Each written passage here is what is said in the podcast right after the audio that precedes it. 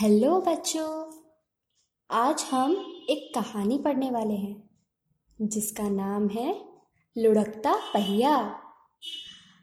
अब आप लोग मुझे ये बताओ कि किस किस को पता है कि पहिया क्या होता है? उसका आकार कैसा होता है? कैसा दिखता है वो? और किस काम आता है वो?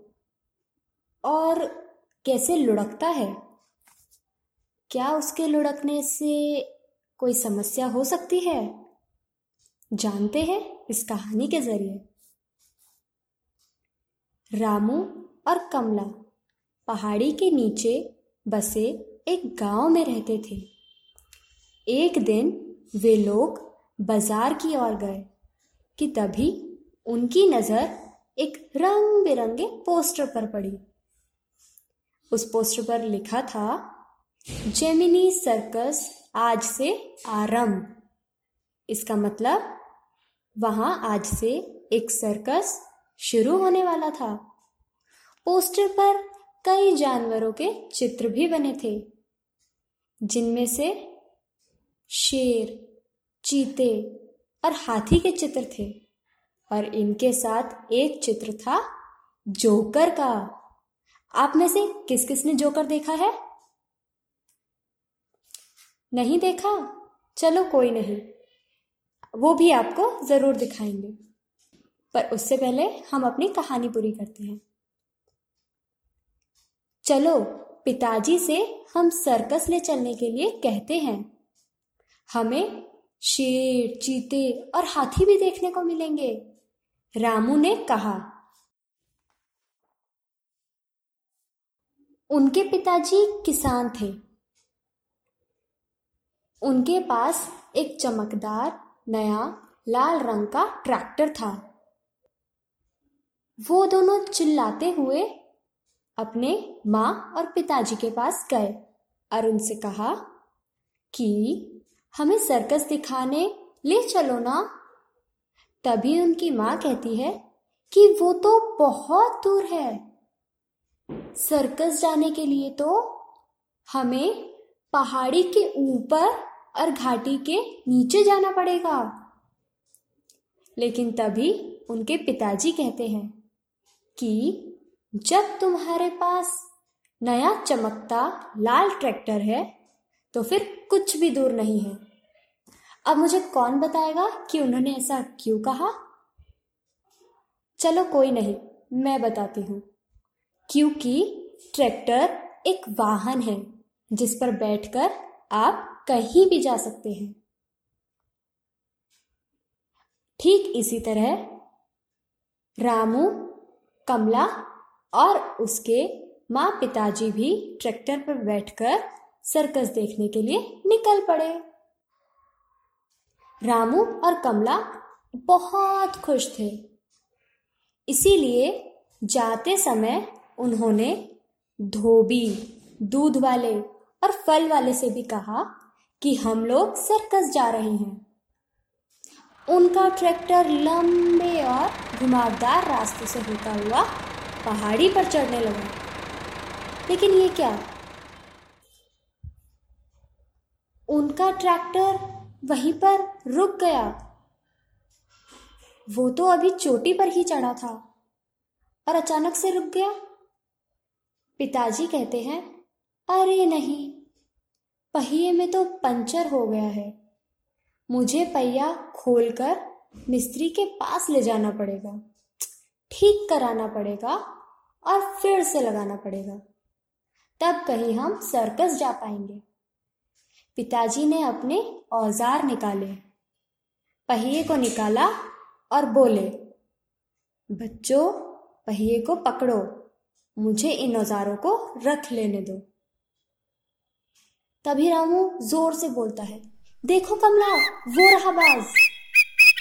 आप लोगों को पता है, बाज एक पक्षी होता है, जिसे रामू ने आकाश में उड़ते हुए देखा। जैसे ही रामू ने बोला, कमला उधर देखने लगी और दोनों बच्चों ने एक क्षण के लिए अपने हाथ पहिए पर से हटा लिए। अब सोचो, उनके हाथ हटाते ही पहिए के साथ क्या हुआ होगा? पिताजी ज़ोर से चिल्लाते हैं। अरे पकड़ो, पहिए को पकड़ो। पर तब तक बहुत देर हो चुकी थी। ट्रैक्टर का पहिया पहाड़ी से नीचे लुढ़कने लगा था। हड़ हड़ गड़गड़ करता पहिया पहाड़ी से नीचे लुढ़कता जा रहा था। माँ चीखी, रोको रोको। सभी पहिए के पीछे भागने लगे। गोल गोल तेज़ी से घूमता पहिया। हड़ हड़ गड़गड़ करता गाँव की ओर लुढ़कने लगा। अरे बचना, रामू चिल्लाया। जैसे पहिया फल वाले की ओर बढ़ा, रामू और तेज चिल्लाया। अरे रुको रुको, बचो।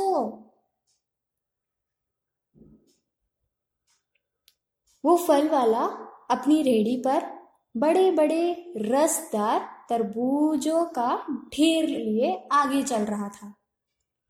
लेकिन लुढ़कते पहिए ने रेडी को ज़ोर से धक्का दिया और गोल गोल घूमता हड़ हड़ गड़गड़ करता, पहाड़ी से नीचे भागता रहा। अब कौन बताएगा कि जैसे ही पहिया रेडी से टकराया तो रेडी तरबूज और फल वालों का क्या हुआ होगा? बिल्कुल सही। वो भी नीचे गिरने लगे। तरबूज भी पहाड़ी से नीचे लुढ़कने लगे, क्योंकि उनका आकार कैसा था? गोल। और गोल चीज़ जब ऊपर से नीचे आती है तो वो अपने आप ही नीचे लुढ़कने लगती है। तो अब सबसे आगे पहिया, उसके पीछे तरबूज तरबूज के पीछे रेडी और उसके पीछे फल वाला दौड़ पड़ा। अरे बच्चों, पिताजी दूध वाले से चिल्लाकर बोले, वह अपनी साइकिल पर दूध के दो डिब्बे लटकाए आ रहा था। लुढ़कते हुए पहिए ने दूध वाले को धड़ाम से धक्का दिया। दूध वाला हड़बड़ाकर साइकिल से नीचे गिर पड़ा। दूध के डिब्बे पहाड़ी से नीचे लुढ़कने लगे। अरे बचना कमला धोबी को देखकर चिल्लाई। उसका गधा धुले हुए कपड़ों के तीन बंडल लादे हुए था। लुढ़कते पहिए ने धोबी के गधे को धक्का दिया और कपड़ों के तीनों बंडल नीचे गिर पड़े और पहाड़ी से नीचे वो भी लुढ़कने लगे। अब बच्चों बताओ, सबसे आगे क्या लुढ़क रहा था? हाँ पहिया। अब सबसे आगे पहिया उसके पीछे,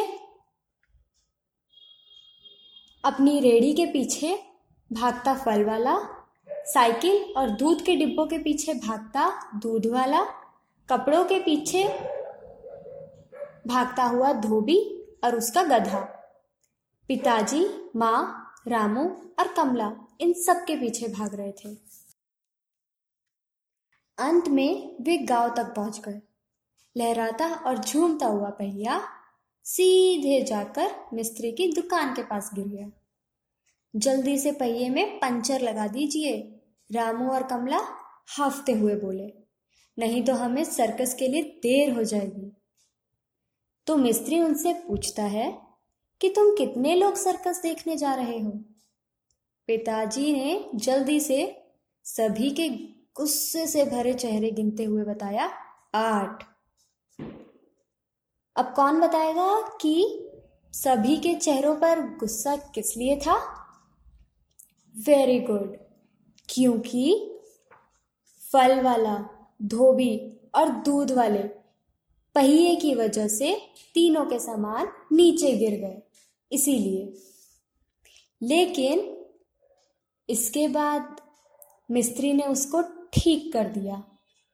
और जैसे ही पहिया सही हुआ सभी के सभी खुश हो गए और आठों जन मिलकर के सर्कस देखने के लिए चले गए।